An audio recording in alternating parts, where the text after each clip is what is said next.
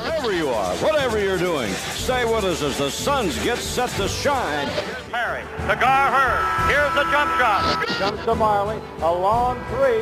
He got it! He got it! Into Booker. Here's the three. Suzanne! Oliver for Charles, and he flies in for a wham, bam, slam. Bravo time! He got it! Suzanne! Oh, brother!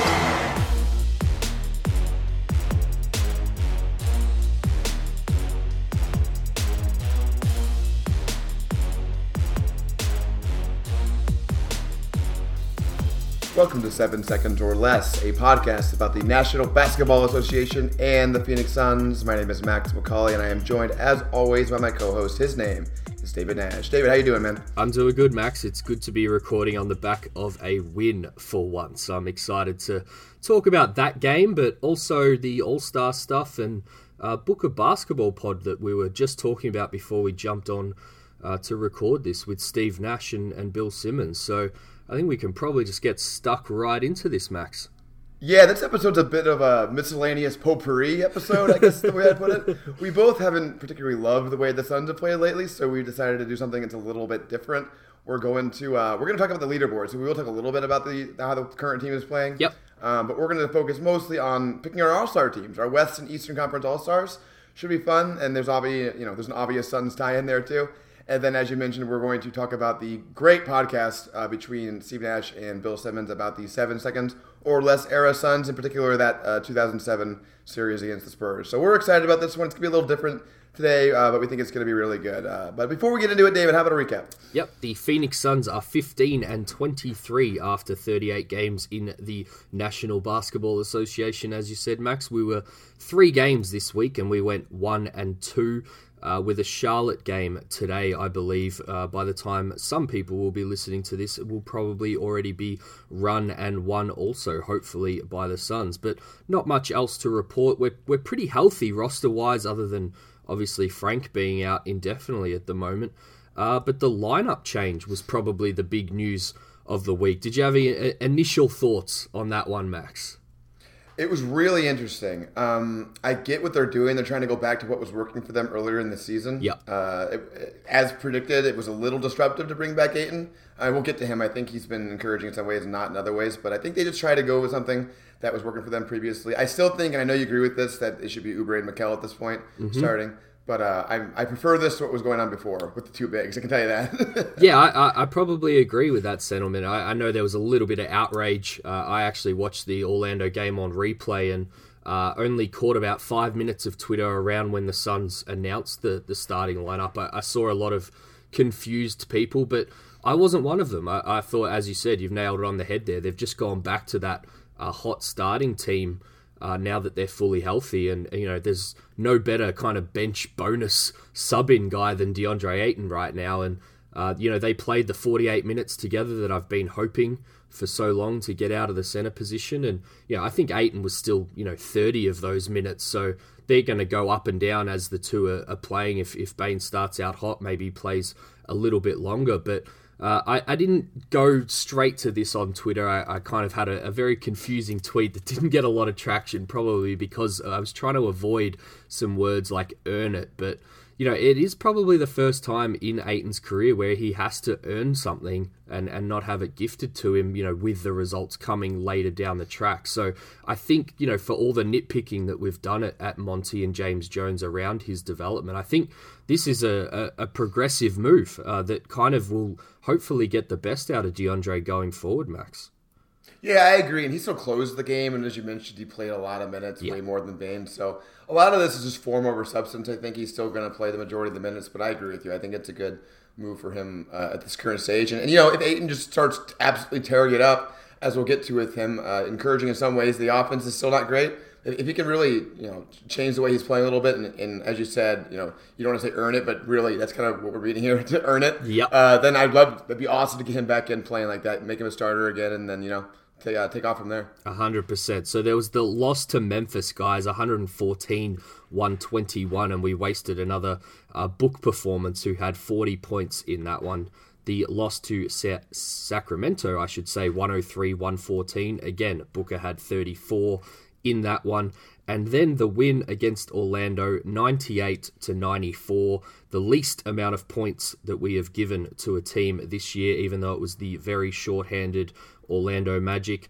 Uh, Book had twenty-four and five, still top scorer, although not the lofty heights of the previous couple of games. Uh, Rubio had eleven and ten. Oubre had twenty-two, and Ayton, who we were just talking about, had thirteen, nine, and three. So I don't think there's any secret who all of our five stars are going to go to this week on the back of those performances. But uh, to round this one out, we're third in the division, uh, half a game in front of Sacramento, and eleven and a half games behind the Clippers. eleventh in the conference, equal with both Portland and Minnesota, and nineteenth in the N B A, again tied with Portland and Minnesota, Max. Yeah, uh, all right, I guess we can just get right into the leaderboard then, huh? Let's do it. Um, as you mentioned, uh, five stars, no surprise with me. I know you're going to have the same guy. It's Devin Booker.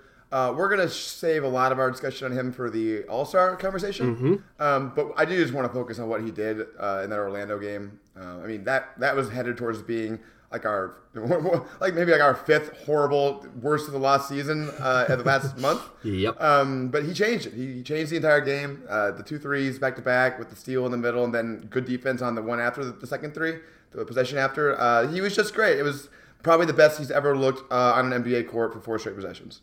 Yep, and and kind of the whole game, you know, as I said before, I didn't have to watch emotionally live, so I could kind of stop mm-hmm. things and, and pick things apart. And he started off a little sluggish against Fournier, who, you know, had a lot of points himself in this game, but there was, you know, several key defensive moments throughout the whole game, and he was, you know, the effort was definitely there chasing him around screens and stuff, so it was really good to see that rewarded at the end with, you know, some big plays. But as you said, we've kind of prioritized winning with the, the voting here. So, you know, that performance alone probably would have got him five stars. But even over the three games, thirty-two point seven points, fifty-seven from the field, thirty-seven from three, and ninety-seven from the free throw line. It, it was a pretty incredible week for Devin, and uh, well worth five votes. But as you said, we can um, gush about him a little more a little bit later and, and move on to four stars, Max. Yeah, we'll say it ain't his fault the Suns are not playing well right now. We can say that. Uh, four stars, I had Kelly Oubre. This is another pretty easy one for me. Been a bit up and down, but uh, I think the ups have been enough for him. I agree with you, and I guess just to tease what you mentioned before about maybe him and Mikal being the best starting lineup together, uh, he had eight point three boards per game, and I thought he really stepped mm. up in kind of that facet of the game, protecting the paint, Uh, getting those boards and helping out the other bigs. So, uh, you know, he would be the power forward in my mind in that kind of lineup. I know a lot of people, um, you know, would expect Mikal Bridges to be the power forward potentially, you know, particularly with the way he's been playing offensively. But, um, you know, you kind of tit for tat on that one. But, you know, Oubre would be the power forward in that lineup for me. But, yeah, I agree. eighteen point seven points per game over this week. So he deserves the four, Max. At three, I don't know if he totally deserves this, but I want to reward him for accepting the move to the bench and also for just playing much better defense than he ever has in his life. It's DeAndre Ayton for me, David. Yep, and I agree with you. And I guess just to uh, start this one up, he still had sixteen, ten, two point three assists, and two blocks. Uh, the defense you mentioned there, which isn't all blocks, but great to see him average two over the week. Had some key ones in the Orlando game, which I tried to highlight on Twitter. Uh, but he deserves it purely for the defense. And, and kind of surprising as down on him as we are offensively, he, he still had a pretty good week on decent efficiency. I think one game kind of skewed it both ways for him there in our minds. But uh, yeah, I think it's probably a, an element of showing how hard it is to give some of these lower votes at the moment, uh, with Booker being really the only great player on the team. But I think he deserves this spot, Max. So do I, and just to uh, clarify here, because I know I'll probably get some hate for saying that he hasn't been uh, good offensively. The field goal percentage is fine, I suppose, but I mean, his true shooting is sub fifty-three, which yeah. is just awful for a big man. Yeah. It's because he doesn't get to the line and doesn't shoot threes. I mean, if you don't do those things, you have to just be so good, uh, you know, at the mid-range of shots you're taking and the interior. He's got the interior stuff. He's great there. The mid-range just ain't working, David. Yep. I one hundred percent agree. Uh, the the tell on the mid-range is not helping him at all as well. I think I think it's really allowing mm-hmm. def- defenders to get up on him when they know he's going to shoot that mid-range. He's noted it himself. He's noted many other things himself in the past and, and not actually seen them through. So we kind of just need to see results, although it was encouraging for him to say that he needs to get to the free throw line more. And there's little snippets. You know, there was one in the Orlando game where he went baseline. He actually ended up getting blocked. Uh, but again, yeah. results don't really mean anything to us at the moment. It, it's kind of the process and, and trusting the process. So the fact that he's, uh, you know, he gave a little pump fake on the baseline and, and kind of went baseline and tried to, to stuff it on guys, you know, even if it doesn't end well, uh, I'll, I'll take that as progress at the moment for what we're uh, hoping we eventually get out of him, Max. Yep, totally agree. And uh, just to give him one more compliment, because I was just harsh to him there. Uh, at the end of the Orlando game, I thought his defense was excellent on the perimeter, not fouling. Yeah. Uh, Fournier and also uh, I think Fultz too. He kind of got in trouble. Uh, he made Fultz have to make a bad decision to pass out, and the, led to the Booker steals. So really good defensively, good stuff. Uh, that's what we want out of him. So let's go to number two, David. I have Rubio. Um, just you know, probably just the fourth best player of the week. I, I don't think he's been particularly good, especially shooting wise, but uh, he's carrying us from a playmaking standpoint. Yeah, I, I disagree with you, but, you know, it, it's hard to hear, and I'll make a point when I get to my one vote on, you know, why I've maybe been a little bit harsh on the guy that you've mentioned, but I went with Mikal, again, just for defense mm. when uh, you, you're struggling around here for votes. You know, just on your note before with Ayton, how hilarious is it, but, you know, kind of encouraging as well that we, you know, won a game on the back of Booker and Ayton defense, Max. Right. uh, you know, I'll take it, but, you know, he had the most kind of Mikal line ever this week, five points, four rebounds, one assist, two steals, one block. Uh, and that's mm. kind of just what he's doing on a game-to-game basis at the moment, going a little bit under the radar. So I wanted to give him a, a little bit of a shout-out because I just think defensively he's been awesome for a team that, you know, really, really needs that and his athleticism as well. Yeah, he's my one-star player, so I don't disagree with anything you're saying. I think it was kind of a toss-up for me whether I was going to go Rubio or Mikal. Yeah. Um, God, I, I thank God we don't do six players for this because I have no idea who I have to take next. Or seven, um, you know, keeping the, seven. the number theme that we like to keep. I'm, I'm very glad we didn't go with seven. That would have been a mistake.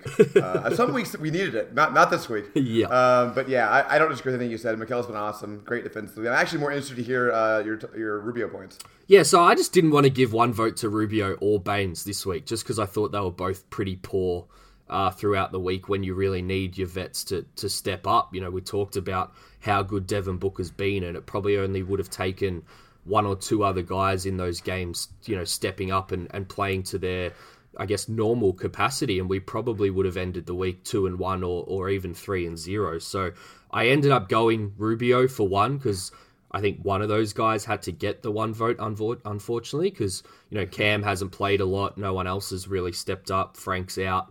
Uh, Saric, you know, didn't play, so it was hard to give him votes, even though I thought he was encouraging in his game back versus Orlando. But mm-hmm. Rubio had nine and nine with two steals, shot thirty percent from the field on the three games, which is not ideal. But I guess he just shades Aron Baynes for me for, for that one vote. And I think that just illustrates how thin we are at the moment. You know, everyone's talking about it. Some people want some of the young guys to play. Some people want a, a, a trade, I suppose, to Uh, alleviate some of those deficiencies. But yeah, you, you do this exercise trying to find our best players for the week and, uh, you know, pull up uh, the the three games from the week, who played. You've, you've got ten guys. Uh, you know, Tyler's not doing much. Cam's not doing much.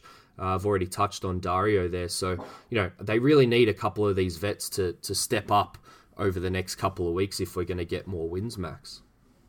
Yeah, they absolutely do. And, man, I think my thing with Rubio, and I was I was talking to Scott Howard about this, uh, not on Twitter, but in person, about how, like, for such a smart player, how is his shot selection so bad? I don't understand it. Like, you think that the basketball intelligence that, that you know, permeates the rest of his game would translate to shot selection, but it, it kind of doesn't, David. Yeah, the the commentators, you know, to give, I'm not sure whether Eddie Johnson's the one that has been saying this. I, I kind of haven't been able to differentiate between the two on this random point that's just come up, but you know, they've been touching on it a lot. Obviously I, I watch all the games, um, you know, over that the Suns broadcast, and you know, it, it must be so hard for a guy when, you know, you start the game and, and you just see that the other team's just willing to give you certain shots and Mm. Uh, that whole kind of mind fuck of, do I take them? I know it's a bad shot, but they're leaving me wide open. I've got, I've got to hit a couple to open some other things up. You know, it must be a, a, a real brain teaser to start games sometimes. I think he's just overthinking it a little bit much. And as you said, just being forced into some uh, really bad shots, which is not what you want to see from probably the, the smartest uh, guy on the floor at, at most times. Yeah. And I don't have a problem with the ones he's forced into. I don't have a problem with him shooting wide open threes. He has to take those shots. I have a problem with like the terrible runners he'll take sometimes with the pull-up threes. Like, yep. You can't make those shots, Rubio. Stop, stop taking them. Exactly. Um, but, you know, nevertheless, I guess that's just the way it is with him. Uh, I don't think he's going to change. He's pretty old now.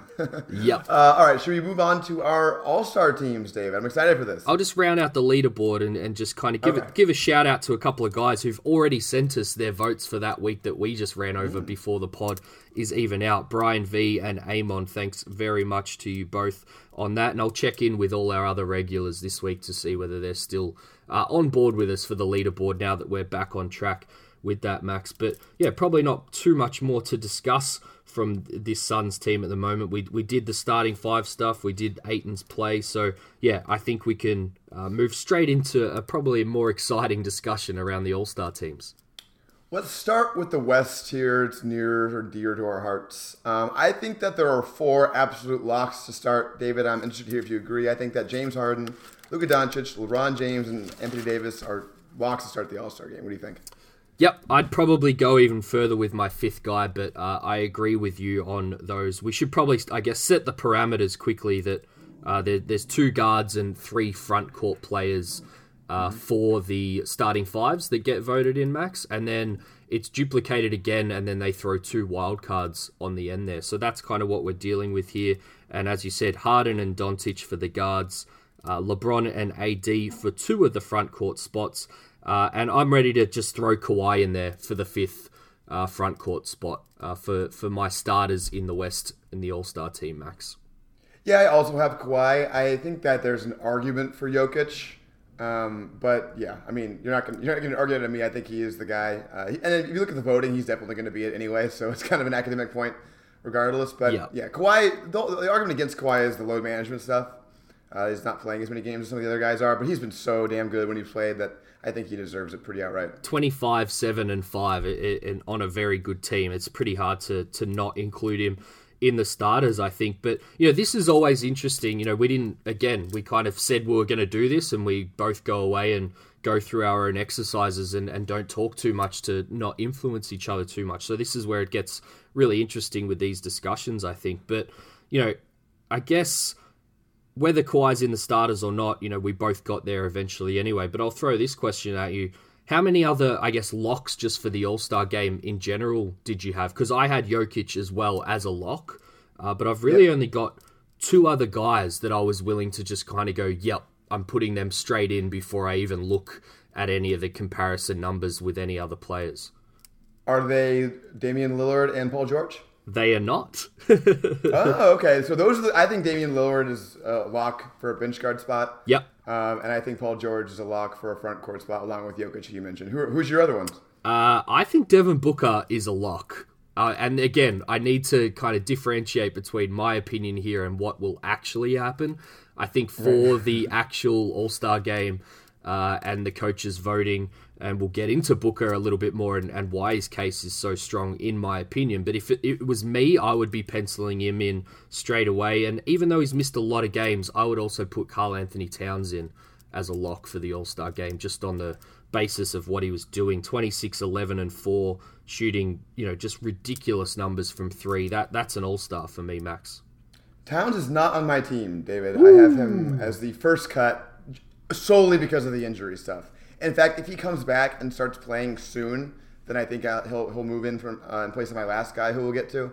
But man, he's just missing a lot of time right now, David. And the Timberwolves are under a tailspin, and it just all like, leaves a bad taste in my mouth. Yeah, I think we're what I, I think we're a month, maybe a little bit less than a month from the game, and and probably twenty days or so from when the coaches have to pick the team. So maybe even less than that, actually. So you're probably right. The, he needs to be back very soon, and probably. Uh, re-remind some of the coaches who are the ones that, you know, actually pick the reserves here, uh, that he's there with his hand in the air saying, pick me, pick me, because Uh, yeah, I think you would agree, based on stats, one hundred percent for sure. But there's always going to be this with, with some of these guys. You know, where do you set the games played mark at? Um, I think he's played around twenty-three or something out of, you know, what did I say earlier in the show? The Suns have played thirty-eight games, so, you know, a little over half. So whether you personally think that's enough or not, and, and what level they have to play at for it to be enough, I suppose, is uh, is the decision. Yeah, and if his team was playing better, even when he was healthy, it would be easier for me too. Mm-hmm. But they, even before he went down, they were not playing well at all. Um, so let's go ahead and do let's do the rest of our front courts before we do everything else. I think the guard's the more interesting thing for yeah. us here. Um, we mentioned Jokic and George. My last of the front court spots that's not wild card and revol- uh, related is Rudy Gobert, David.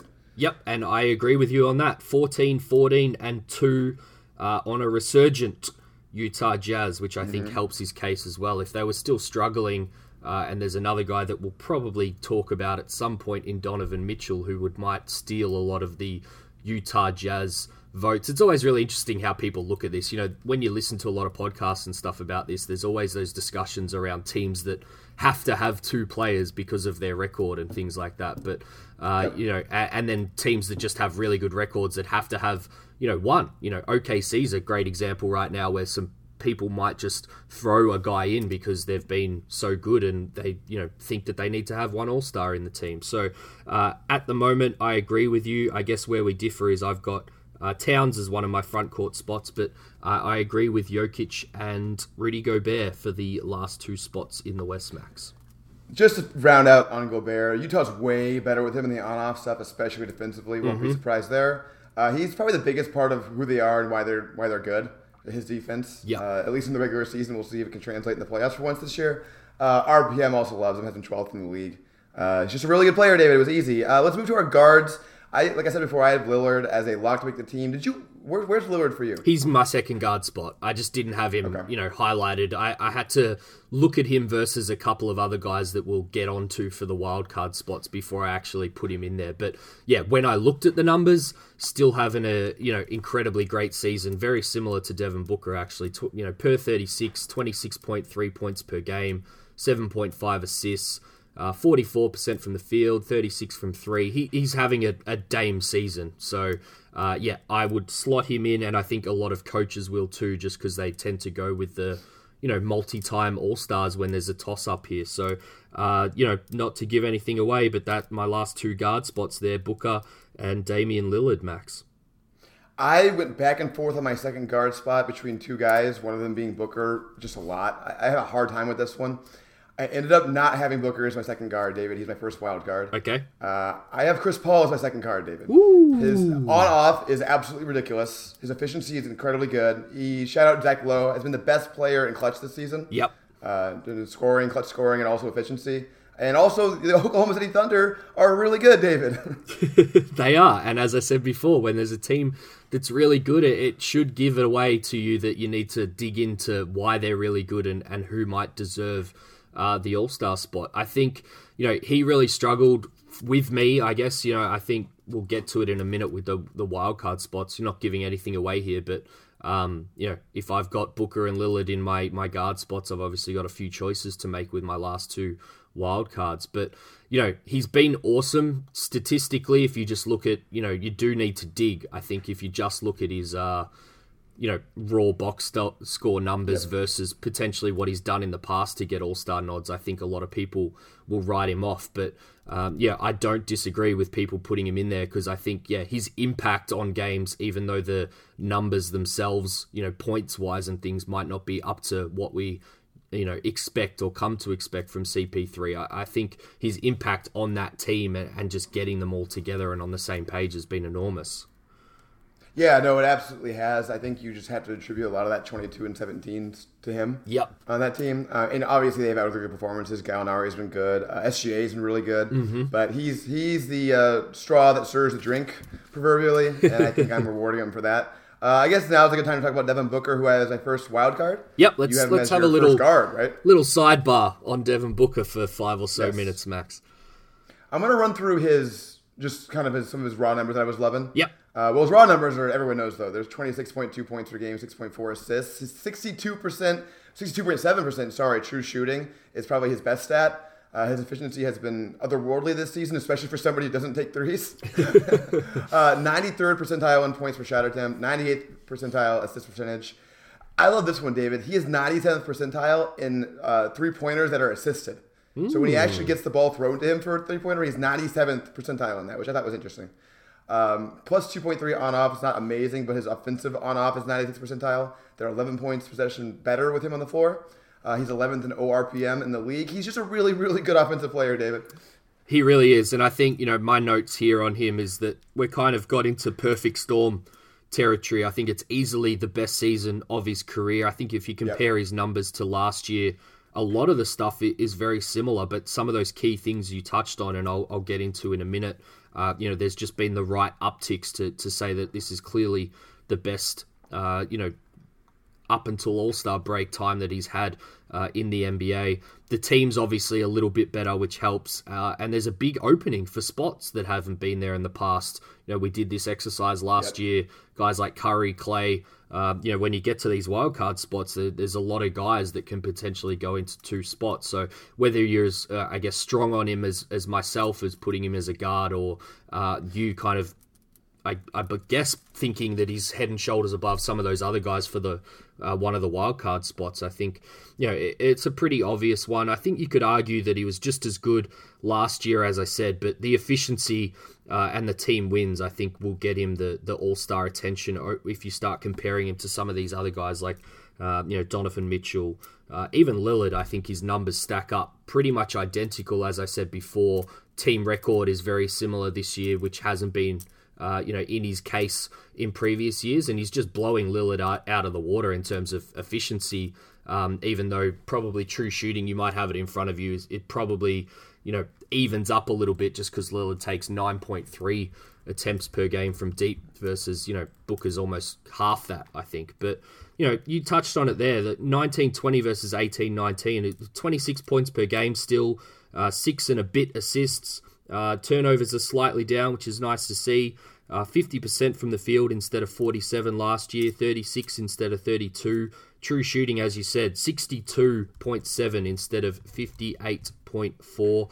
Uh, and P E R is, is pretty much the same if, if that's your jam as well. But I looked at Phoenix's record at this time in the last three seasons, which I guess is uh, the window where Booker could have been an all-star, I suppose, Max. We've got fifteen wins right now. Last year we had ten. The year before that, where he wasn't really on the radar, we actually had sixteen, which surprised me a little bit. Hmm. And then in his second year, which I guess was the first time he uh, came onto the scene, I suppose, as a, a scoring option, but wasn't even close to the All-Star game, uh, we had twelve wins. So, you know, it, hmm. as I said, perfect storm. I think it's all kind of coming together for Booker to get his first uh, All-Star spot, Max. I think he'll make it too, and I, I see a clear drop off after him yep. uh, to the second wildcard spot. I think it was for me it was tough between Paul and Booker, but after that, like it's just it's not hard to differentiate these guys. Uh, the thing on Lillard and Booker that I would I would say is probably the biggest differentiator is the fact that uh, Lillard has seven point six assists and two point eight turnovers versus Booker's what he's at six point four and three point eight turnovers. Yep, there was That's a, just the turnovers. It's the yeah, biggest thing. There was a graph going around on, on Twitter yesterday, you know, essentially showing that Booker's the best passer and the worst passer in the league at the moment in terms of, you know, potential assists, but also, you know, turnovers and things off off bad passes. So yeah, I find that really encouraging. I guess you could take a whole bunch from that, but you know, if he's showing that kind of, you know, ninety-eighth, hundredth percentile on the good stuff uh, and can eventually cut the, the bad stuff out with repetition, which, you know, this is still a new role for Booker, you know, not something he grew up doing. So, uh, yeah. I, yeah, just as another sidebar, I find that, that really encouraging. Before we move on to the rest of the West, just to gush over Booker a little bit more, I wanted to bring up my uh, franchise scorer theory that I've been tracking with Booker really quickly and then ask you a couple of questions, if that's all right with you, Max. Yeah, sure. I just want to real quick agree entirely with your point about uh, Booker's play being encouraging. Yep. I, I mean, I, he needs to cut down the turnovers eventually, but I think he will. Also, a lot of the turnovers are on his teammates, to be honest with you. yep. uh, they just get scored against him. So I'm, I'm, it's not a big problem for me. It's just the reason why I have Lillard above him. Yeah, that's that's totally fair. But yeah, you'll always take him showing the good versus hoping that it'll come later, uh, you yeah. know, and then cutting out the bad. I think that's always much easier with a young player. But onto the franchise theory, you know, I've said it a few times on the pod and, and online. I think Devin Booker could be the all-time leading scorer for the Suns before his second contract is even finished. And this is why, Max. He's currently, wow. uh, or just before the Orlando game, he was on six thousand seven hundred twelve points. The record is Walter Davis with fifteen thousand six hundred sixty-six. So that's a difference of just shy of nine thousand points. In his first four seasons, He's, this actually surprised me, Max. He's played eighty-four percent of games. So as much as we've talked about him being injury prone, playing most of this season in a you know relatively small sample size, it's not like a thirteen-year career or anything yet. Over four and a half seasons, he's played eighty-four percent of games, which is three hundred thirteen uh, would be left if you take that eighty-four. So before the end of his contract, sorry, I got a bit confused there. Before the end of his contract, there'll be three hundred seventy-three games. Take out sixty of those just based on injuries and things, and you've still got three hundred thirteen. Uh, over the last three seasons, I've, I've taken those kind of early seasons out because he wasn't playing as much. He's averaged twenty-six point five points, so I think we can use that as a, a rough barometer of what he's going to be as a scorer in the league. You times those two against each other, three thirteen over twenty-six point five, you get to eight thousand two hundred ninety-five. So a little shy of our nine thousand target, Max, but one hot season, uh, you know, like you predicted, scoring thirty points per game or something like that. And this is very much in play. Yeah, that was a lot of math, but I agree with the, with the conclusion of it. Uh, def- and I think that, you know, it's conservative to have him scoring that amount of points. Yeah, exactly. Uh, for sure. Yeah. yeah. Which, yeah, so you know, maybe like a good chance. Yeah. maybe offsets a, a season where he misses significant amount of time sure. as well. Maybe the eighty-four percent is a little bit kind to him with what we've noted with his injuries. But, you know, gun to your head, does Booker see out his five years in Phoenix is the first question, Max. Oh, God. Well, that's not a fun question, is it, David? um, gun to my head, no, he doesn't. I really hope I'm wrong about that. Uh, just the trend with young players lately. Uh, this franchise's recent track record is not good. Yep. Um, and I, I, I, if I, you're putting a gun to my head, I have to say that, David, but I really hope it doesn't happen. If he does, will he be Phoenix's number one scorer at, I think it'll be twenty-seven years of age, which is ridiculous. That is ridiculous. I would say yes, because if he's still here through the rest of his contract, it probably means things are going well, right? Yep. So he probably isn't having horrible injury seasons. The Suns are probably at least a playoff team consistently. So if that's all happening, then yeah, I don't see why not. He's he's the most talented scorer we've ever had, David. He really is, and I think this is going to be something, as long as he was on the team, that I'll, I'll be tracking. But let's finish off the Western Conference All-Stars here, Max. Yes, the last thing I want to make on, on, on Booker here is uh, sort of a similar thing to what you were just talking about, which was, I don't know if you saw the Cody Hunt tweet. It was going around, like, listen to fifteen best Suns of all time. I did, yes. Um, my only criticism, I thought it was a good list. My only criticism of it was actually just Booker not being high enough. I think he had him fifteenth. Uh, if you're going based on how good the player actually is, I think Booker is probably a top five player in Suns history already. Uh, he just hasn't had the longevity yet. So uh, just, just raving on him there. Uh, that, in case anybody thought I didn't like Booker because I didn't have him as a, a guard, I have him as a wild card. I very much like Devin Booker. The fact that he is where he is right now at his age is amazing. I think off the top of my head, if you asked me to do a you know Mount Rushmore of, of my favorite Suns uh, of you know since I've been watching, I think mm-hmm. Booker might take the fourth spot, Max. So yeah, yeah I, I very much agree with with that point. I would have him much higher than Cody did for sure. All right, let's go to our last. Actually, you haven't done either of your wildcard spots yet, have you? So maybe you should do your first wildcard spot. Yeah, I'll set it up here. I think you've mentioned C P three and you've also mentioned P G.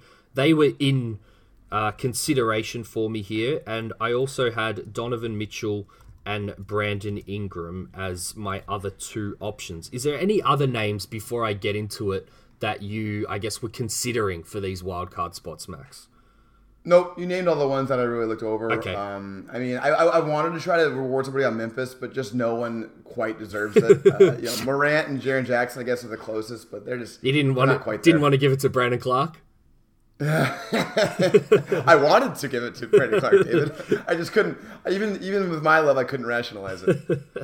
Yeah, so I don't know. For me, it, and it, it may not go this way because they are wild cards, and you can kind of. you know, do whatever you want with them. And, and you know, coaches might do that. But I kind of looked at it as kind of Mitchell versus C P three and then Ingram versus uh, P G thirteen, uh, who I know you you had much higher up, I think, as a kind of lock on the roster. So uh, I ended up going Donovan Mitchell over C P, uh, but I very much agreed with what you were talking about. And I think the coaches could too, but yeah, I think just looking at the numbers, uh, I kind of had Booker, Lillard, and Mitchell all in a group together where Mitchell fell to third out of those three guys, and therefore I rewarded him, I guess, with the, the last wild card spot, Max. Yeah, I had Donovan Mitchell as well as my final wild card. Uh, his on-off is actually kind of even better than Booker's in a lot of ways. Um, and it, his, it's uh, carried carried them when, you know, Conley's been both bad and injured. He, he's been... And I think that's part of why his on-off is so good, yeah. Especially offensively, because they don't have a whole lot else offensively. Uh, it's similar to what Booker was like last year. Uh, his on-off was just sur- surging because everyone else just couldn't play offense at all. Yeah. And, I mean, Booker's still really good, in that, partly for that reason, but it was even more drastic last year. Mm-hmm. Um, the thing about Mitchell, still sub fifty-six percent true shooting, mm-hmm. which I don't love. He still takes a lot of bad shots. He's not super efficient, but he also is a much better defender than a lot of guards in the West, especially Booker. Yep. So that that helps him. I think he's a he's a, he's a very deserving uh, wild card. Yeah, I think just, you know, not to start a, a riot about Devin Booker versus Donovan Mitchell, but I think particularly this season, you look at the numbers, you, you've really got to overemphasize defense and team record, I suppose, if you're going to try and argue Donovan Mitchell over Devin Booker this year, because, you know, you look at those numbers, particularly from an efficiency standpoint, it's just not even close. No, it's not. Uh, and this is kind of a dumb point, but they were my first and second pick on our Suns Twitter fantasy league, David, and I'm with the best team in the league. So uh, what does that tell you? They can coexist. Um, real quick, I'll just, you mentioned Brandon Ingram. Yep. His on-off numbers are actually pretty bad. Yep. Uh, deserves a lot of credit for improvement. He's definitely way better than he ever has been before, and the fact that he's even in this conversation is impressive. He's showing the potential to be here, you know, many years going forward. Mm-hmm. Um, but just not quite there for me. Uh, and then we already mentioned Towns. I, Towns is going to take Mitchell's spot if he comes back anytime soon for me. But if he doesn't come back at all, uh, it's Mitchell's. Yep. I'm really glad that you mentioned Brandon Ingram there, because I was going to throw you a question just about what you've thought about his season so far, which you've uh, answered in advance for me there. So that is great. Mm-hmm. But uh, I went the other way. I went P G over Ingram. When I when I say the other way, I mean, you know, I kind of gave Mitchell the the nod against the more veteran guy in, in C P, uh, and I didn't want to double down on that here with my rule, so I went P G over Ingram for both that reason and then what you just rattled off in terms of, I just think, you know, if you look at the numbers, P G's just been better than Brandon Ingram uh, for the season so far, and, and he's on a better team as well. Uh, I guess I was just doing probably what you were doing with Memphis and trying to give New Orleans a um, a player in the All-Star game, just because when they have been fit and healthy, they're, I think, showing to be a, a really good team. But, uh, you know, overall, they haven't been healthy, and therefore the record is nowhere near as good as it probably could have been, and, and therefore it's a lot easier to uh, remove any Pelicans from the All-Star game. So that's where I ended up with, with my whole team, Max. Yeah, I wish Drew Holiday were having a better offensive season, because I would love to put him on the team. I, he awesome. was he was on my list. I, you know, I was going to throw out other names that I just considered or, or looked into, and uh, yeah, he definitely doesn't deserve to be in it based on, on his play. But I wanted to yeah look into what he'd been doing purely because I, I would have loved to have squeezed him in. That's for sure. One point I guess I'll just make generally about why I had George as such a lock for my team, and Lillard to some extent too, is I, I do default to just who the players I know who are good. Yep. Because it's a pretty small sample size still, even though it's been about half a season, it's still small compared to, you know, the longevity of these guys' careers. And I just, you know, I know Paul George is a freaking Terminator, so he's on my team. and and so many people, I don't know how many pods or, or articles you've looked at around All-Star selections, but so many smart people that are involved in this process have, you know, mentioned either themselves for their own rationale in voting as, as media members or, or, you know, a window into the coaches as well. They just tend to go back to guys that have been in the All-Star game or, or big names, yeah, when they're trying to toss up between, you know, a couple of guys, which I think we should note is, you know, where we still need to be worried about Devin Booker, particularly with how the Suns play up until when that voting has to take place. Because, you know, if you're not as strong on him as I guess I am in putting him in that first guard spot, he's going to be in those toss-up conversations, and he, he doesn't have an all-star selection next to his name. So uh, if someone's left with, say, Paul George versus Devin Booker or Lillard versus Devin Booker, he's, he's probably going to lose out nine times out of ten in those conversations, Max. Yeah, he's being graded on a curve because no one watches the Suns. So he has to be really, really good. He's be better than other people by a significant amount, not just better than them, yep, in order to make the team. And I think he has done that so far, and it helps when he has moments like the Orlando game.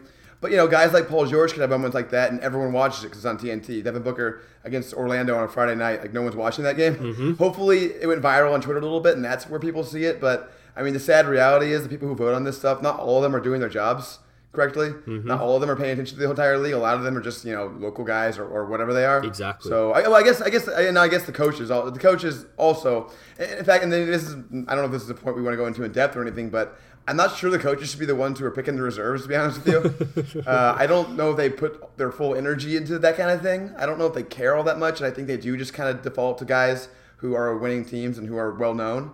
Um, so that's that would be my biggest concern when it comes to Devin Booker making the team. Uh, but the, the, the other half of this is that every single year there are replacements and injuries and stuff. Yeah. And it's hard for me to imagine Devin Booker not at least making it uh, in that conversation. That's a good point. Definitely worth bringing up. I guess just on the voting, you know, they do throw it out to, I think, over one hundred media people. Obviously, the fan vote picks the, the starting five, but you shouldn't see any, mm-hmm. uh, you know, too, uh, you know, bad of things in, in those selections. But, you know, there is an argument there. You take away from the, the big pool of, of people and, and actually maybe...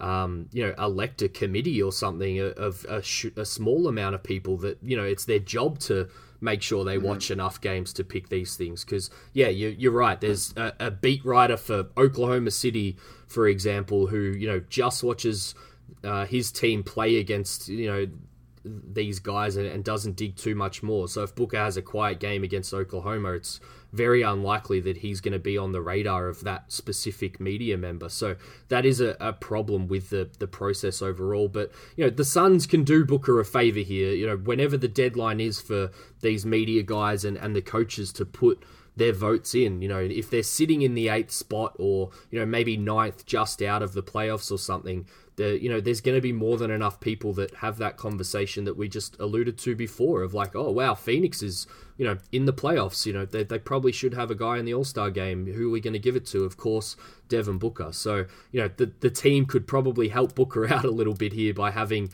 uh, a decent week or two. Uh, the schedule is rather soft, as we've been noting, particularly for the next week. So, you know, maybe that's where they finally pay Booker back here, Max. Absolutely. I think that's the key point here. I mean, back when they were seven and four and Booker wasn't playing as well as he is now, even he was a lock. Mm-hmm. If you have a good team like that, you're you're a lock to get somebody in the All-Star game, especially somebody like Devin Booker, who I think I think a lot of people want to put him in the All-Star uh, game because he's clearly like an All-Star talent. It's just the the winning thing is the biggest problem with him. So totally agree. They got to start rattling off some wins. Maybe uh, today against Charlotte, they'll get they'll get one. But uh, the last time we played Charlotte, they we barely won that game, and that was uh, kind of a steal. So. We'll see if they pay us back. But uh, anything else in the West All-Stars? You want to move to uh, Did You Know before we get to the East? Let's do it. Max, did you know Devin Booker has never won four games in a row for his entire N B A career? This fun fact, or should I say rather depressing fact, was doing the rounds again this week on Suns Twitter, and therefore I thought a good topic of discussion for this week's segment. Phoenix have only rattled off three in a row this season, and four last season. But unfortunately, Booker missed one of those games, so his career streak remains at just three. In fact, if you work your way back, you end up all the way in two thousand seven before you can even find a double-digit streaking Suns team. In reverse order, all we've managed since the seventeen eighteen season is two, three, three, six, six, four, four, five, nine, six, and eight wins in a single season in a row, in a row, sorry. So, damn, it's been pretty fun being a Suns fan of the last decade max. Another reason I thought it was a good topic of discussion, though, was because we're going to end the pod today with some thoughts on Bill Simmons' look back with Steve Nash and the Book of Basketball two point oh pod that was out this week. Nash, of course, a member of the Suns basketball era that we grew up on and named our pod after, and also a member of the team that holds the Suns record for most wins in a row. Max, want to take a stab at how many wins in a row that was in the oh six oh seven season? I know we lost it to Minnesota. Am I right about that? Yes. Uh, I can't remember what the actual number was. I'd say seventeen. Ooh, nailed it on the head. seventeen. Nice. Tied for seventeenth in N B A history books as well, with the Washington Capitals, Boston, San Antonio, Dallas, the Lakers, and Houston all having streaks of seventeen wins as well. The top four streaks in N B A history, for those wondering, are the seventy-one seventy-two Lakers, who rattled off thirty-three in a row. Then, more modern times, the recent dominant Golden State Warriors had twenty-eight in a row, even though that's over two seasons, which I think is a little bit of a stretch when you're talking about winning streaks, uh, followed by the Big Three in Miami, who had twenty-seven in twelve thirteen, I believe it was. My personal favorite that I remember quite vividly is the Houston Rockets in two thousand eight, mm-hmm. rattling off twenty-two games in a row. But for you and the without list, without T-Mac and Yao, right? Or at least Yao were part of it. For a, for a much, much part of it, which is why I definitely remember it, Max. But for you and the listeners, let's take a quick look at the Suns' winning streak of happier times, shall we? So it was two thousand six oh seven, as I said, and the seven seconds or less Suns rattled off seventeen in a row for exactly a month, from December twenty-ninth through January twenty-ninth. It wasn't the only streak of that season, though, or even the first. The Suns had already had a streak of fifteen in a row earlier in the season. Uh, I've forgotten how fe- how it felt to be, you know, so invincible for a while there, Max. Uh, it, it was definitely a different time as a Suns fan. But the longest streak of the two began with the Knicks at home, and as you said before, was broken by the Wolves away, a team they'd been they'd just beaten by twenty-nine points just a few games earlier, uh, for the biggest winning margin of the streak overall. The smallest winning margin, probably no surprise, was one against the Chicago Bulls, followed by two, both in numerical form and on the schedule, against the Raptors. They had a wins of one and two points back-to-back in the middle of the streak. But to finish the little look at the streak off here, I tweeted this earlier, the current Suns have had a double-digit lead in nine of their fourteen losses in the current season. Hard to believe, I know, guys. But Max, can you guess how many times in the seventeen-win streak we ended with a double-digit margin at the buzzer? Hmm, interesting. I would go with ten. It was also nine. I, I kind of tricked mm. you there with the numbers. But uh, nine of the seventeen, not bad. They were blowing teams out, which is no surprise. But the other topic of this pod is, of course, All-Stars, Max. I'll round out things on that note. In oh six oh seven, N B A All-Star Game took place in Las Vegas, Nevada on February eighteenth, shortly after the Suns' streak had finished. Interestingly, the last time it was held in Vegas, and according to another podcast I listened to this week, we shouldn't expect it back there anytime soon. Apparently, it was a bit of a disaster behind the scenes, Max. Uh, but for those streaking Suns, we were represented by four people in that game. They should be pretty obvious to you. Any guesses on those four people, I'll say, uh, in the game, Max? Uh, I didn't remember we had four people in that game, so I guess it was Nash, Marion, Stoudemire, and then it was D'Antoni the coach. You nailed it on the head. I think he replaced uh, oh, Avery Johnson, I believe, who couldn't coach the game mm. two years in a row. I think they, they take right. the, the best record team at, at the All-Star break. So uh, although Nash didn't suit up due to injury in the game, Marion and Stoudemire ended up with forty-seven points between them in a win for the West. And to finish with a customary number trick, Max, if you add sixth man of the year of that year, Leandro Barbosa, to the Suns' big three, you get the Phoenix top four scorers for that season. And if you add his eighteen point one points per game to Nash's eighteen point six, to Marion's seventeen point five, to Amar'e's team-leading twenty point four, you get seventy-four point six points per game from the Suns' Big Four. And Max, it is episode seventy-four today. So that's it. Let's uh, talk about East All-Stars before we uh, look back at the seven seconds or less Suns a little bit more, shall we? Very nice, Dave. You've made my brain hurt twice this episode so far. and uh, But you have not made my brain hurt as much as trying to figure out who the East All-Stars are made my brain hurt. Oh, man. This this was tough and fun at the same time, Max. It really was. So let's start with the front court starters. I think the, the guards are interesting. Uh, the front court starters, I think Giannis is obviously a no-doubter. Yep. Uh, Embiid feels like a no-doubter to me as well. And then the last one's a little bit less of a no-doubter. I went with Butler over Siakam, David. Butler over Siakam... I would, oh, I don't want to give anything away here, but yeah, Butler for me. Butler for you? Yep. Okay, so let's do the guards. Uh, I think Kimba's the only one to, is a lock to start. Uh, the other guard position I thought, I, I just couldn't figure it out, Dave. I spent so long on it. I ended up finally going with Kyle Lowry. Uh, kind of defaulting to the good player sort of thing. R P M loves him. Yep. He had kind of a bad stretch to start, I think, but he's been really carrying them lately. So went with him, but it was not easy, David. I cheated. Uh, I think you can cheat because of the way the positions work. I actually have Ben Simmons as my other guard, Max. I don't think that's a cheat. I think that's actually where he's being listed. It, it looks uh, that way, I did yeah. not have, I did not have him there. I think defensively he's been unbelievably good. Uh, offensively, not quite as good, although, you know, obviously the assists he has. And there was a good point made on some podcast I was listening to that Ben Simmons' assists are better than most people's assists. He creates them more. Yeah. Um, so, I mean, I, I don't hate that pick. I thought about him for the second guard. And honestly, I, in the, if you have like seven West guards in the second guard spot in the East, David. It's hilarious. Yeah, it, it's just a, um, you know, what you alluded to it at the top there. It, it was so hard to find the guards here that uh, I guess I... lent my bias way, you know, he, he gets a lot of flack from people, which I think a lot of it, of it is just unnecessary. And uh, yeah, I think his season has been just as good as some of the other guards that we're going to get into here, uh, which probably says more about the, the Conference All-Stars than it does about him having, you know, an amazing season or anything like that. Yep, total agree. So yeah, let's go ahead and do that. Let's do the next two guards. Uh, I had Simmons and then Beal.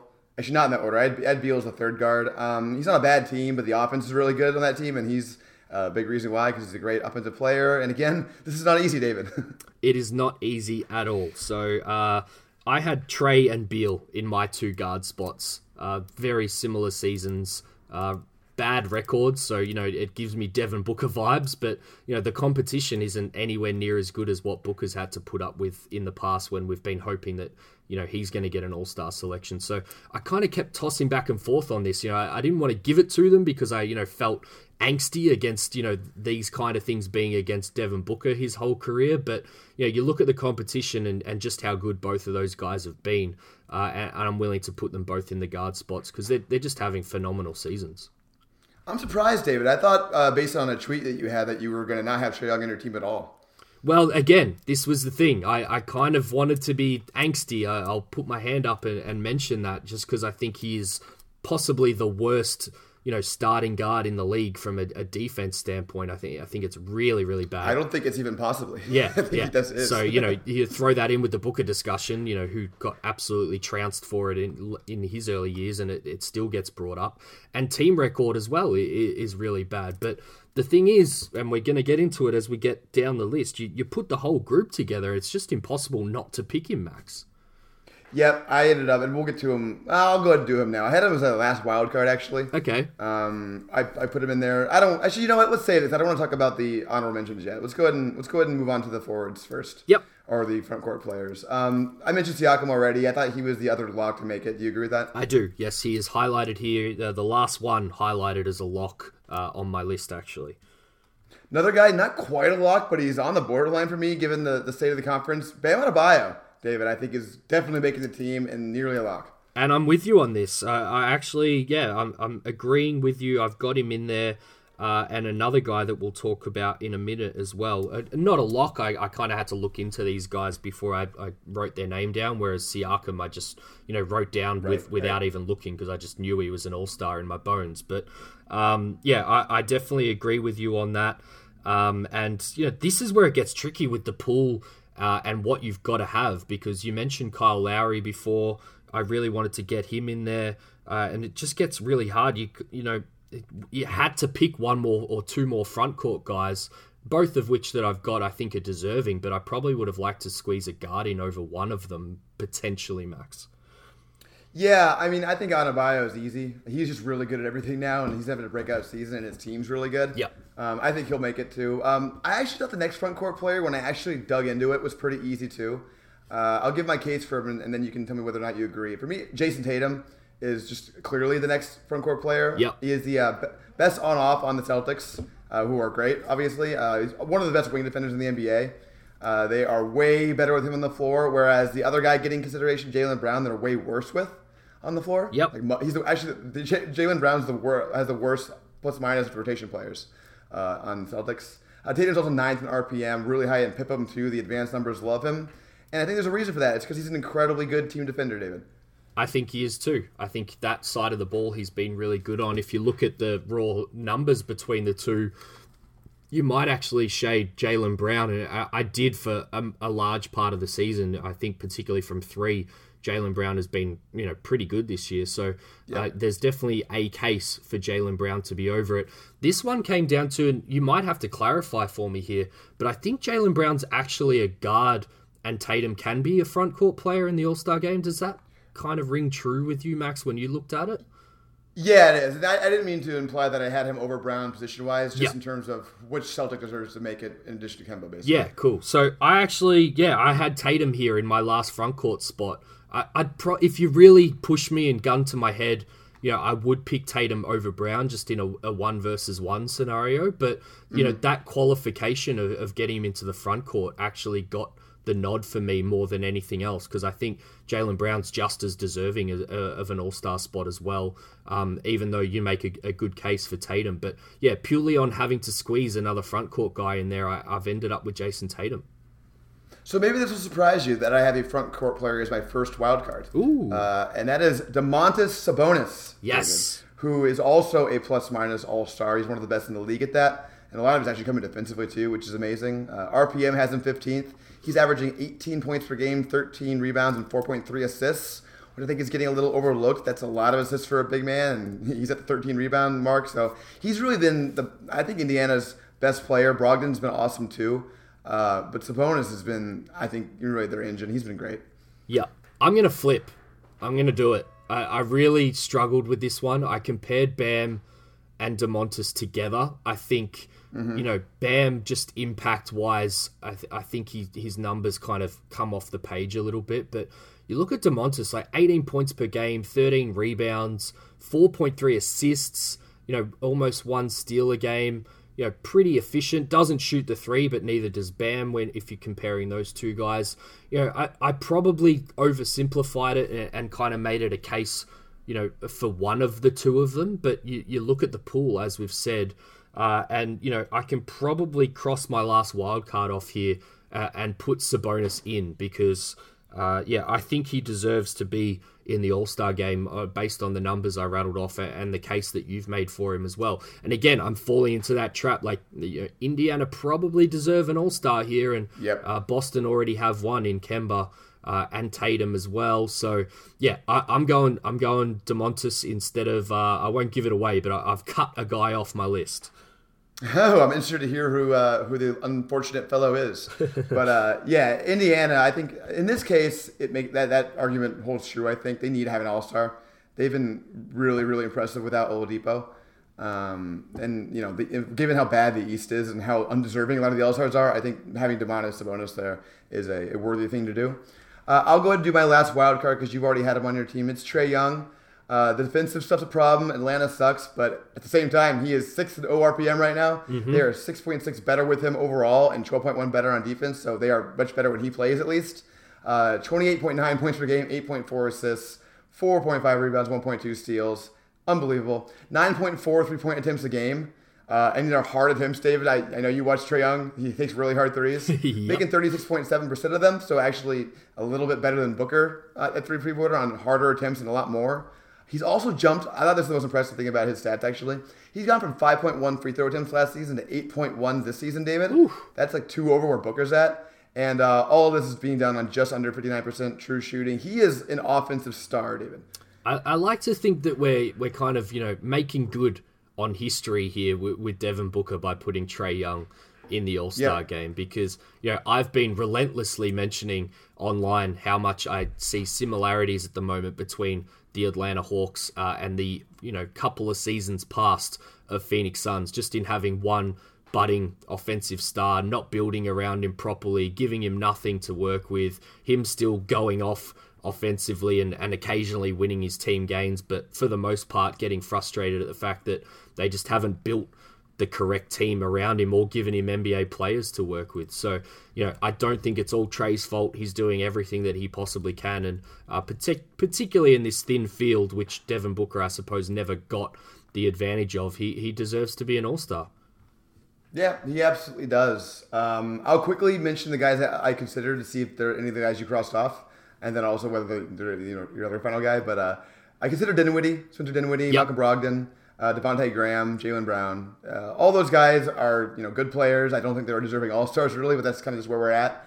Uh, but, I mean, I just couldn't in good conscience put any of those guys over Trae, considering how ridiculous he is in offense. Yep, I had four guys for two spots here, uh, and I've already given away one of them with, with Domantas Sabonis, so I'll give away what, what happened there with the cut.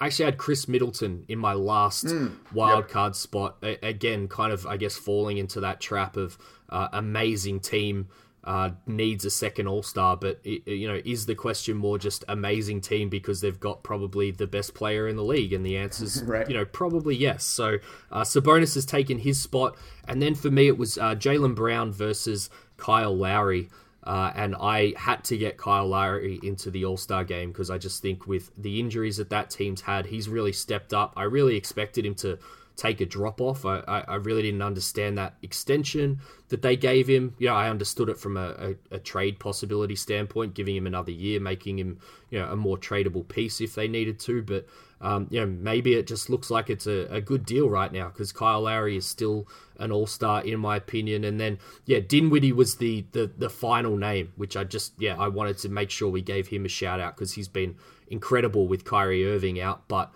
I uh, couldn't quite squeeze him in there, Max. Yeah, Kyrie Irving, who is, I think, currently second in voting for the All-Star, so I really hope that doesn't end up being a thing. So gross. He should not be on the All-Star game. should not be in the All-Star game. But yeah, no, I think that's right. I think Lowry, the way he's played lately, he's got to be on this team. Um, so I'm glad you had him on here. So I guess, wait, so do we have the exact same East All-Stars then? Uh, yes, I think we do. Wow. How about that? Uh, West, I actually expected us to have the same West and not the same East. So that's pretty funny. There you go. There you go. You probably you, you brought me over to your side just to. I, I should make sure I mention that we we didn't originally, so you were probably pretty spot on spot on with your thoughts there. But uh, yeah, a couple of those ones I, I really struggled with, and, and you were able to convince me over to the dark side, Max. Well, the problem is there's just so many freaking players in the East who are like on this borderline bubble that you probably didn't even give uh, someone enough consideration because there's so many guys. And once you actually dive into it, uh, I think it's clear he should be on it. But uh, anyway, should we move on, David, to the awesome podcast between Simmons and Nash we talked about earlier? I think we should. I'm, I'm excited. I really enjoyed the listen. I know you did as well. Uh, I think we both pretty much took a similar approach of just kind of, you know, writing down our thoughts as we listened to the hour and twenty or so minute conversation between the two. But I guess to, I guess to tee it up, you know, Booker Basketball two point oh is a podcast, uh, not Bill Simmons' normal uh, podcast that he does. It, it is an offshoot. Um, and if you aren't listening to that, uh, you definitely should be. I don't know about you, Max. I haven't listened to all the episodes. I kind of just see if it's a, a topic that, uh, you know, springs my attention and then I'll jump in. Obviously, this one definitely got my attention and I jumped in. So uh, what are, what are your initial thoughts other than we should probably give a, a, a little bit of a spoiler alert as well if, if that hasn't already come up for listeners, if they haven't listened to it yet, Max? Yeah, uh, I'll just add on to what you're saying about the Book of Basketball. I, I haven't listened to every podcast like you. I've listened to some of the ones that are more interesting to me. And uh, I would highly recommend it. It's great. It's sort of like a follow-up to his uh, Book of Basketball book. I mean, not sort of. It's a follow-up to his Book of Basketball book. Yep. But I guess he's just so lazy now. He just wants to podcast instead of write, which is fair. I get it. I would rather do that too. So I think that's what's going on. But yeah, we're not going to like summarize it or anything. We're just going to talk about some things that uh, we observed that were interesting to us. Uh, highly encourage everyone to go listen to it. Like you said, spoiler alert. Uh, go listen to that. Then come back to this. Uh, I'll go to my first point. I was really interested by Nash talking about how worn out he was every single playoff run. Yes. And it made me think, like, this load management thing that fans tend to hate, like, that would have really helped the Phoenix Suns if they would have given Nash more nights off, don't you think? A hundred percent. And if they actually had, you know, guys on the roster that could step up for that to happen. You know, it was noted pretty much all through this podcast that they were pretty much playing a, a seven or eight man rotation through, not just in the playoffs when, you know, everyone knows that rotations shorten and stuff. This was the regular season rotation yep. for the Phoenix Suns. They would quite often only play, you know, eight guys a night because that's really all they had on the roster. It wasn't my first point. I, I wanted to... you know, before Nash was even on the pod, I, I just loved Bill's intro around, you know, being critically yep. acclaimed. I just thought that was a, um, you know, a great little way to uh, set up the podcast before he even brought Nash into the studio. But yeah, I'll go back to your point before we, we touch on that a little bit more. I've got the quote here. I was always exhausted come the playoffs, never found a different way to play with our backup point guard as well. So, you know, they, he noted that they tried to, you know, replicate the way they played with Nash, with whoever was doing the backup minutes, and it, he was always exhausted as well. So they just came to the playoffs. Uh, it, like you, I thought about load management, but I went direct to Houston as well. You know, we've seen it with James Harden, and then we've got that connection with D'Antoni and James Harden. You know, come the playoffs, he's already had a couple of series here where they might end up looking back uh, and, and kind of realizing that he was just a little bit, you know, physically washed uh, and, and not able to go another level. I think Nash kind of perfectly summarized this, actually. He said, you know, he noted a lot of the time through the pod that he, you know, in the game that he that Bill made him watch, that he just thought he looked physically exhausted in that game. But, yep. you know, I think the way he said it was, I don't have the quote here exactly, but he said, you know, I wasn't not able to compete to the level that I was all regular season, but I wasn't able to go to another level. And and that's what you want to do as a player and as a team. You know, you come to the playoffs, you want to take it up another notch, not just keep doing what you were doing for the whole regular season. I thought that was the most important point from Nash in terms of, you know, being exhausted because of the way that they played throughout the season. Yeah, he also said something about the fact that he had to find like clever little tricks and ways to get himself the, the, the rest he needed yes. in order to keep performing at the level, which I thought was really interesting.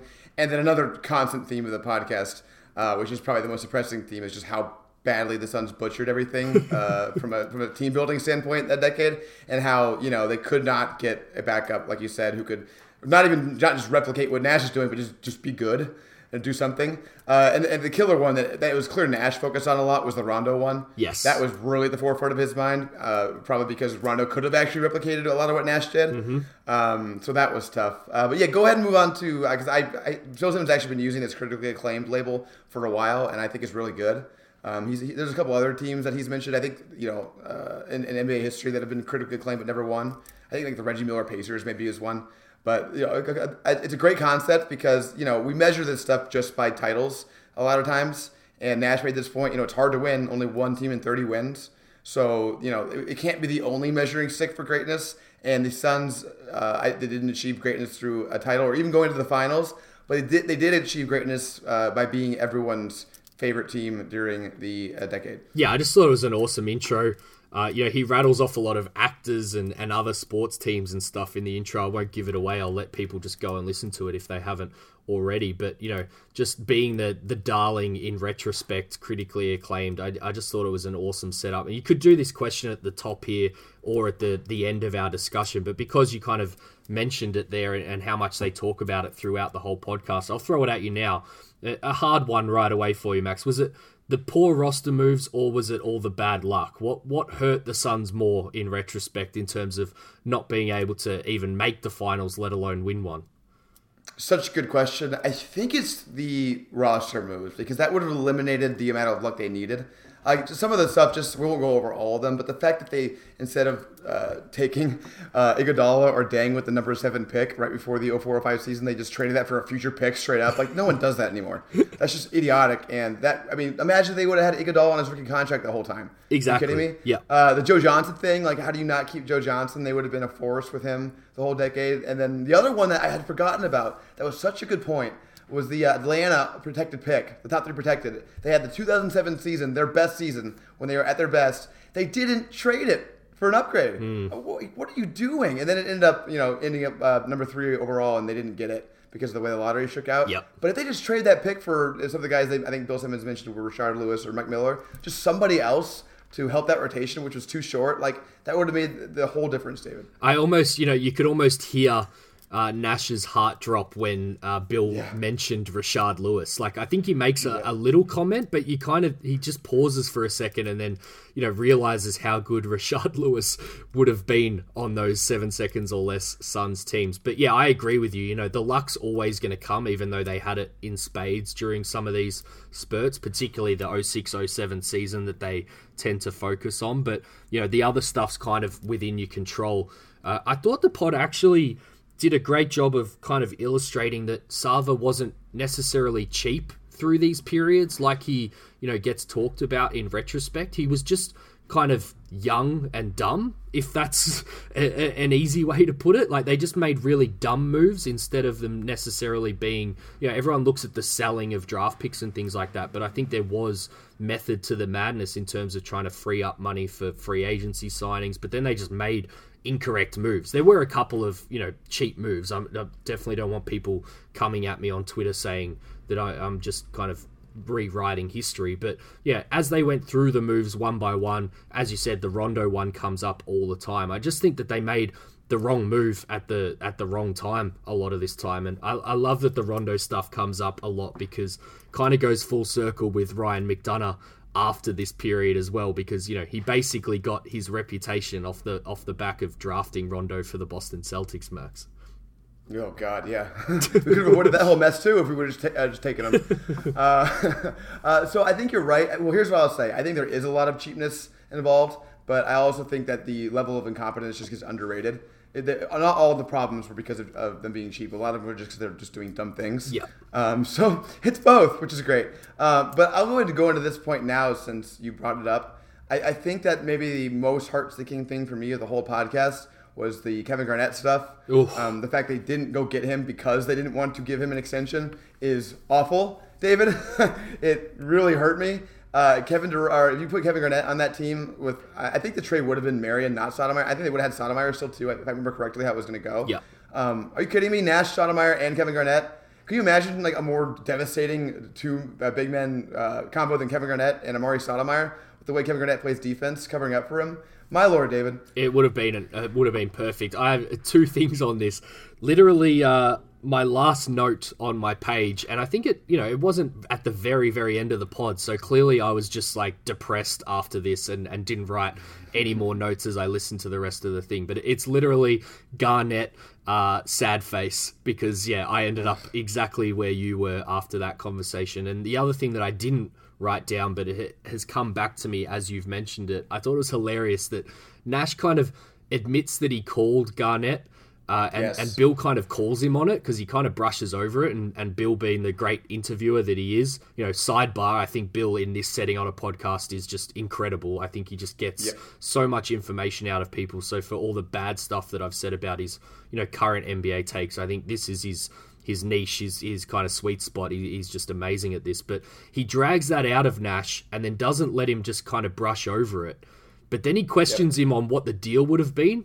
And Nash was just so hesitant to kind of almost admit that he probably knew that he was making a call to K G to trade away one of Stoudemire or Marion. And he, you yeah. could kind of just tell he was really uncomfortable with essentially just admitting that to the world that, you know, he went out of his way to try and uh, recruit K G, which, you know, as he said, was uh, always going to fall on deaf ears because he pretty much had to start the conversation by saying, you know, we're not going to be able to pay you what you want. So I know you, you're probably not going to come, but if you did want to come, I just wanted to let you know that we would love to have you. But yeah, Nash is, is not stupid. So he would have known that that was going to mean one of Stoudemire or Marion uh, leaving. And I could just sense he was a little bit uncomfortable a- admitting that to the world, Max.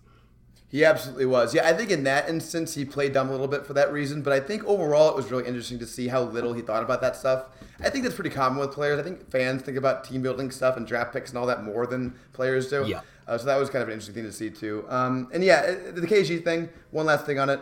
It seemed pretty clear to me. I think you probably will agree with this. Like, that would have happened if the Suns were willing to pay him, right? Like, that deal would have happened. It certainly seems that way. Yeah. So that's, yeah, I guess to even out what I mentioned before. And probably the other point that I should have made is, you know, if you are a young owner, which uh, Nash did mention on the pod, you know, that Sava was pretty new on the job, and, and that Nash himself mm-hmm. was kind of the first signing is, you know, maybe don't be involved, maybe hire some experienced yeah. people and, and let them do their job, because that's how you, you make these mistakes. But yeah, on K G specifically, uh, it wasn't that they couldn't pay him, it's that, that they, they weren't going to. Uh, so yeah, they, they could have got it done, which is, a, a again, sad face, Max. That's all I'm going to say. Sad face. Yeah, Nash said over and over we couldn't do it. It wasn't that they can't do it, obviously. They didn't want to pay the luxury tax, yeah. which fine. But at the same time, Jesus Christ, Kevin Garnett. Uh, why don't you go win a title? uh, all right. Ne- the next point I have on this, which I think maybe was the thing that was the most interesting to me on sort of like a macro, not even the Suns level, is just how often the theme of like, it was so obvious the Suns should have been playing more like the twenty twenty teams play. It's so obvious to us now. Like it was to Nash and Simmons when they went back and watched that game, mm-hmm. but no one was really thinking that way back then. No, and it's it's sort of like a broader human progress thing, right? Like uh, I hesitate to uh, go into politics at all, but the fact that you know twenty years ago gay marriage was uh, not legal in a lot of states in, in America, now it's just universally legal, and everyone's it's obvious that it should be legal. Yeah, uh, like the way that things progress through human beings' minds. Uh, it's just so interesting to me, and I think this was a really good example of it. Like the the thing, the fact that the Nash should have obviously shot more, the fact the Suns in general should have shot more threes, the fact they should have played Stoudemire and Marion as the four and five. Like these things are just so clear to us now, but all of us watched those teams, and it wasn't nearly as clear to us then. Yeah, and they talk so much about that kind of glass ceiling throughout the pod. Of yep. If they did make a finals or or manage to win a title, maybe what we currently see now would have jumped forward, you know, five or ten years because you know it's a copycat league, and and so many. Uh, I think Bill mentions it, or maybe it was even Nash, is kind of, there would have been so many teams that would have been like, we don't have a dominant big man, so how can we win in the N B A? And that would have provided the blueprint. I think, you know, in retrospect, they were already providing the blueprint, but, you know, people are pretty inflexible and, and kind of hard-headed in the N B A. So, you know, if you don't win a title, then it, it's not proving anything. So that was the biggest takeaway out of it. And then just Marion and, and Stoudemire specifically, I thought the two mm-hmm. discussions on those guys were, were really interesting in, in kind of how they would play in the modern N B A and just how good they were at the time. And we didn't probably give them their credit, particularly in wider N B A circles. You know, Marion, I had to take a look back. I just kind of had a note here to, to ask you, can we talk about Shawn Marion? Because, you know, nine seasons with Phoenix, eighteen point four points per game, ten rebounds, forty-eight from the field, thirty-four from three, two assists, one point nine steals, and one point four blocks. That's like just your perfect modern N B A player, and I think the most he made in Phoenix in a single year was fifteen million dollars, which is just crazy. Like, obviously those numbers are skewed because this doesn't have the, the kind of money that there is right now, but, you know, a perfect way to illustrate that he was he was very, very underrated throughout his whole career. Absolutely. Perennially underrated player, and if he were in this modern N B A, he'd be averaging like twenty-four points a game probably because of all the space and the running around. And I think he'd be less underrated in this N B A, probably. Yep. He, I mean, could you think of a more perfect person to be at the four for us right now, David? I wish we could resurrect him. It, it would be perfect. Our spot. Oh, man. So, but, yeah, no, I, that jumped out to me, too. I think Shawn Marion uh, is, you know, maybe the error that uh, – the player from that era doesn't get enough credit. But also, Stoudemire, Bill Simmons pointing out that he was second-team All-N B A like six times in that span, and first-team All-N B A the other. Like, that's amazing. I, I mean, you know, we obviously know Amar'e Stoudemire was great, but I think because we never won a title and because he ended up leaving us for New York because we didn't want to pay him, yep. uh, it, it kind of has given a bad light on his career compared to where it should be. Like, he, I think another thing on that Cody Hunt list, I think Stoudemire, I can't remember where he had him, probably like six. He should probably be number three, right? Like, he was insanely good for us. I, I totally agree, and Marion's the easiest way to talk about this. You know, Marion eventually got a title. So, like we were just talking yeah. about, like you win a title and all of a sudden everyone's like, oh yeah, he's a guy that really contributes to winning basketball. He finally won a title. Now, you know, what we saw in Phoenix has kind of worked out in Dallas. And, you know, I think Marion now, ten years on, fifteen years on, is talked about because of that title in Dallas more so than his kind of role with these seven seconds or less Suns. And I think Stoudemire would be similar if he, you know, say went on to New York and, and won a title, as you know, ridiculous as that sounds with how New York have right. been in the last twenty years. But, you know, we would, I think he would get the credit that he was, deser- you know, deserved. You know, all the talk about the pick and roll with Nash was really what yeah. fascinated me, particularly through the lens of, you know, thinking about the current Suns and, and DeAndre Ayton. I just think we were so spoiled as, as Suns fans, and we kind of just expect DeAndre Ayton to be dominant in the pick and roll because of what we saw in the past. But that it was probably the most nuance that they got to in the podcast between Nash and Simmons, was just them talking about the pick and roll. And I thought there was some really interesting stuff with that. You know, I think the little de- details from Nash about the way that Stoudemire screened to make sure that yep. the player went over, you know, the stuff that he noted about uh, Amar'e's, you know, basketball education coming yes. quite li- late. Like, I didn't know. He, he went to nine high schools before he, actually, he got yeah. drafted in the N B A. Like, that, rough up rigging. It's just ridiculous. Like, so again, another parallel to DeAndre Ayton. Just, you know, I couldn't help but go there as I was listening to it. And, you know, he mentioned that he wasn't making the right reads as a passer and things out of the pick and roll until like two thousand ten, when he was essentially yep. a New York Knick, which I just, uh, I found that fascinating, that the fact that that, um, you know, pick and roll, that combo was so deadly, a, you know, because of all the little nuance that the both of them had together and the chemistry that they had together, but B, that Nash didn't think it was actually at its peak until, you know, Amar'e was essentially gone, both in, in, you know, body, physically, and, and from the team.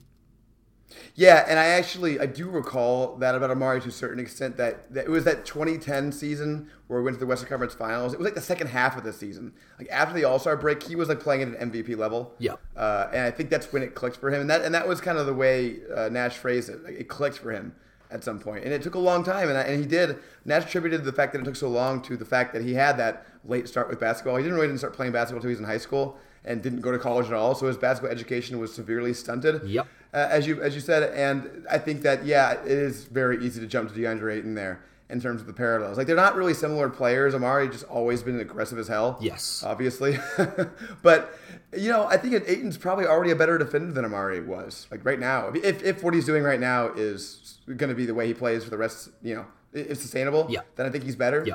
Um, and that and that you know portends well for him overall as a player. Like, maybe if he can if he can have that click moment sooner than Amar'e did, you know, within the next couple of seasons, then maybe we're we're out to see great things out of him. I, I certainly hope so. Yeah, I think yeah, you can't listen to this podcast and not jump to that. It, it, it mm-hmm. virtually impossible. I, I didn't want to do it, and you know I still managed to to go there.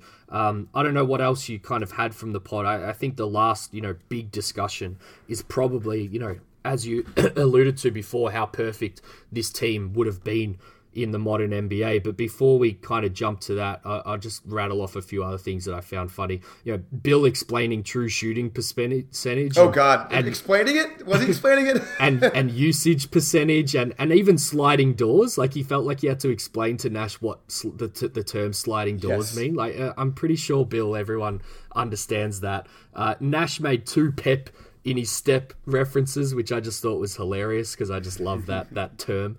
Uh, and I don't want to get into the depressing fact, but I didn't know or or think back in retrospect about the, the Tim Donaghy being uh, the ref in one of those playoff games against the Spurs, which... Uh, oh, you yeah, didn't know that? No, like... You need to go watch that YouTube video yeah. of the Game three calls against the Suns. They are...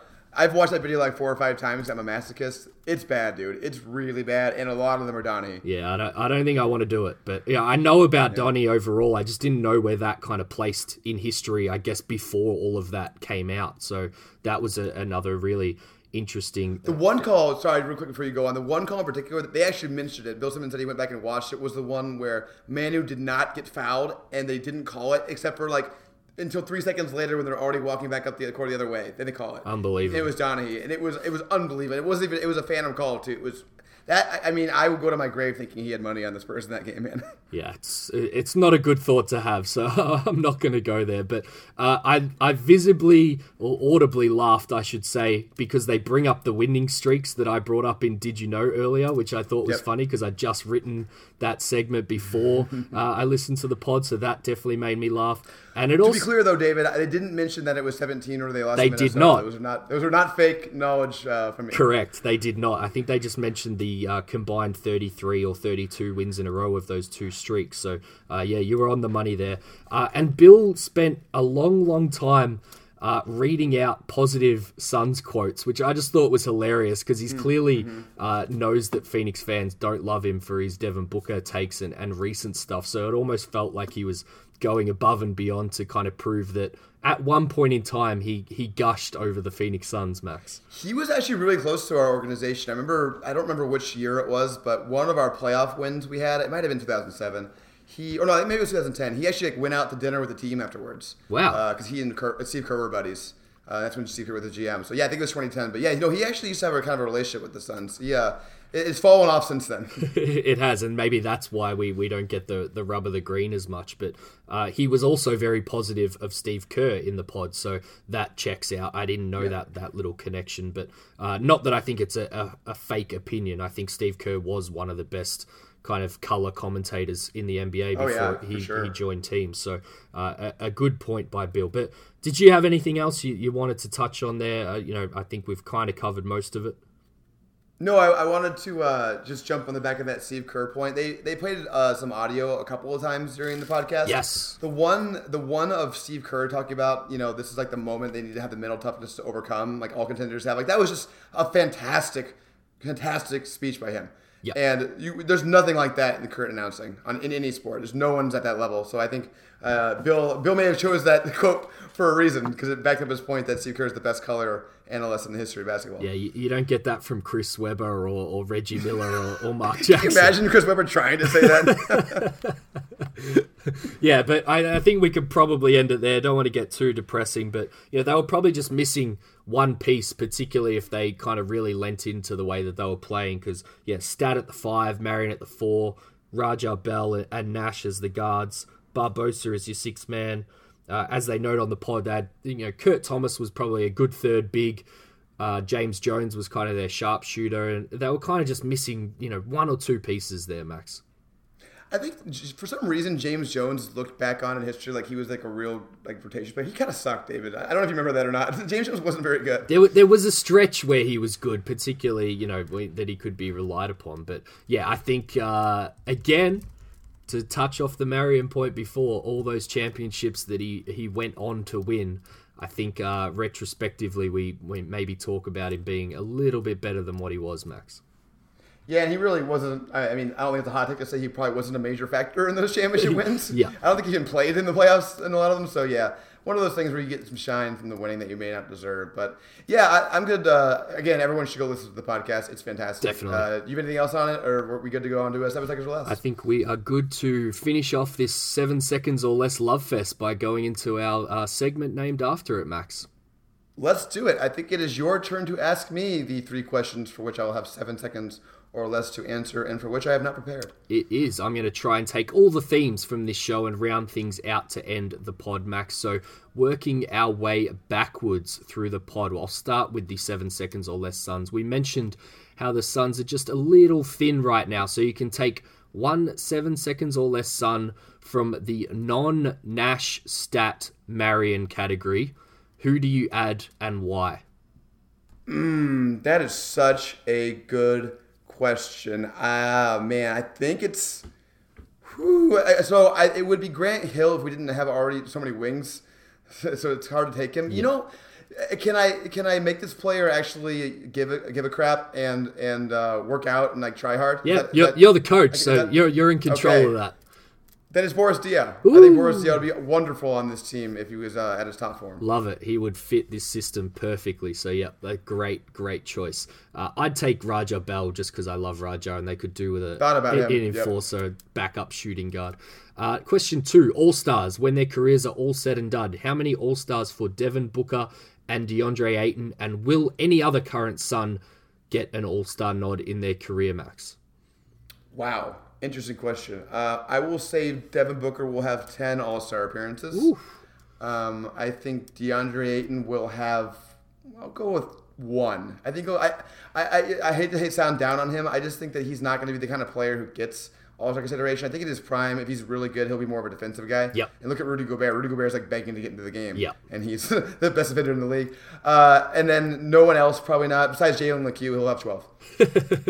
Question three, current Suns. Tankathon has the Suns in slot twelve right now with a one point seven percent chance at pick one, but only a few slots away from a much higher percentage. And five thirty-eight gives us a seven percent chance at the playoffs, Max, which feels more likely right here, right now? What, that will be in the playoffs, or, or that will get a top pick, or which one is this? Number one pick or in the playoffs? Oh, number one pick. Um, God, I'll, I'll, I mean, maybe I'm just a sucker, uh, but I'll still say playoffs. I mean, they're not that far out. They've played horribly. They're, they've, you know, they've got to be able to play better than this, especially now that they're finally healthy and they're starting to figure the rotation out a little bit. So I'll say playoffs, but I'm not particularly confident in either of those things right now, David. Yeah, I think you asked me last week, and I was very confident. We went on to lose two more games, and it, it kind of slipped away. So uh, I wanted to make sure that we keep regularly coming back to that question in, in some way, shape, or form, because I think it's uh, apt with, with where we sit right here, right now, Max. And hopefully it sticks to be a possibility throughout the rest of the season, because that would be depressing if we pull out of it entirely. But that is it for us. Please rate, review, and subscribe. You can follow me at Max M C C eleven on Twitter. You can follow David at The Four Point Play on Twitter. David, anything else? Nothing to add. No reviews this week, so chuck us one and you'll definitely get read out next week, guys. But Max, next up, as we've said, Charlotte today. Then we go on a little mini road trip at Atlanta, at New York, and at Boston probably before we get a chance to record. So four games this week, I would say. Uh, what's your prediction, Max, off the top of your head? God, they should win these t- games, right? I'm going to go three and one because I'm a dummy. Yep, love it. All right, that is it for us. Thanks, everybody.